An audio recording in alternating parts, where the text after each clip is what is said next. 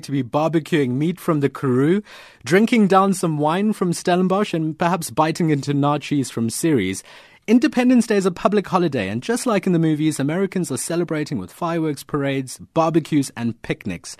More than seven thousand South African products have duty-free access to the U S market through a trade deal called AGOA. Today, that total trade amounts to over two hundred billion rand.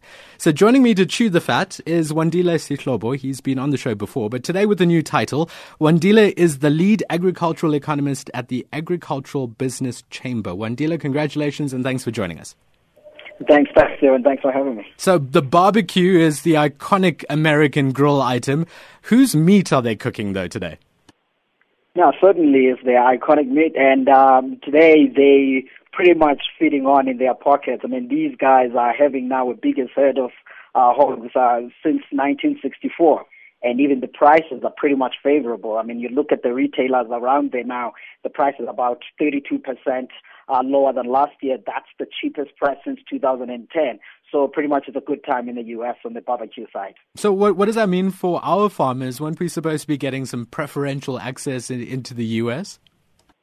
No, I mean, this is good stuff because if these guys are starting to buy a little bit of meat, that will go with some drinks. And with our wine that is accessing their market duty-free under the AGOA, then that might sort of like stimulate a bit on the consumption side, which is good for us.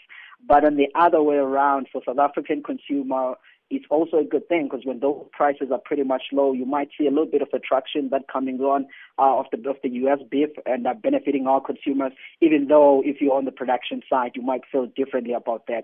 But certainly it's an interesting time at the moment. Mm. I mean, we've been talking a lot about how South African farmers from be- can benefit from AGOA. And at this time when U S beef prices are this low, where are the opportunities to benefit from? No, I mean, look, we, with all our trade agreements that we're having with them, beef is not one of the things that we actually trading more. No. Uh, the opportunity lying on citrus, you know, where the citrus guys could benefit in there, the wine guys could benefit, the guys on peanuts could benefit. So with all of this high consumption and a good time in there, I think that these guys could also be uh, consuming a lot of the, of the, the citrus, and they're in summertime. So you might see an uptick in the consumption of that. You might see an uptick in the peanuts. You might see an uptick on wine. And I think those are our strong points in all the foods and uh, in all the agri products that we're selling to the to the U S to the U S market. Wandile, let's bring it home to South Africans because we have to buy meat at South African stores and we have to buy our products here. The rains may be coming, and th- this could be good news after El Niño devastated our farming industry with a drought. Do you think high food prices are going to be over soon? No, I mean, look, uh, the high food prices that we're sitting with now, I think that we must just be hold on in there at least up until mid twenty seventeen. But certainly mid twenty seventeen, we might see a little bit of a downward trend in there because now prices already hit the higher levels.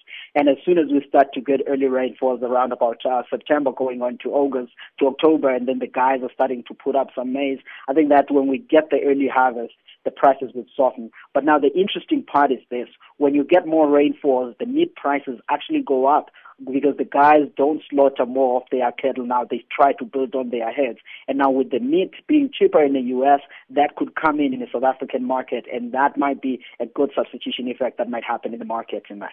Wandile Sihlobo, thanks for joining us. He's the lead agricultural economist at the Agricultural Business Chamber. Well, you heard it there. You just have to wait. Prices are coming down in the food sector as the rains start coming in around September this year. It's ten minutes to one. On tonight's S A F M Market Update.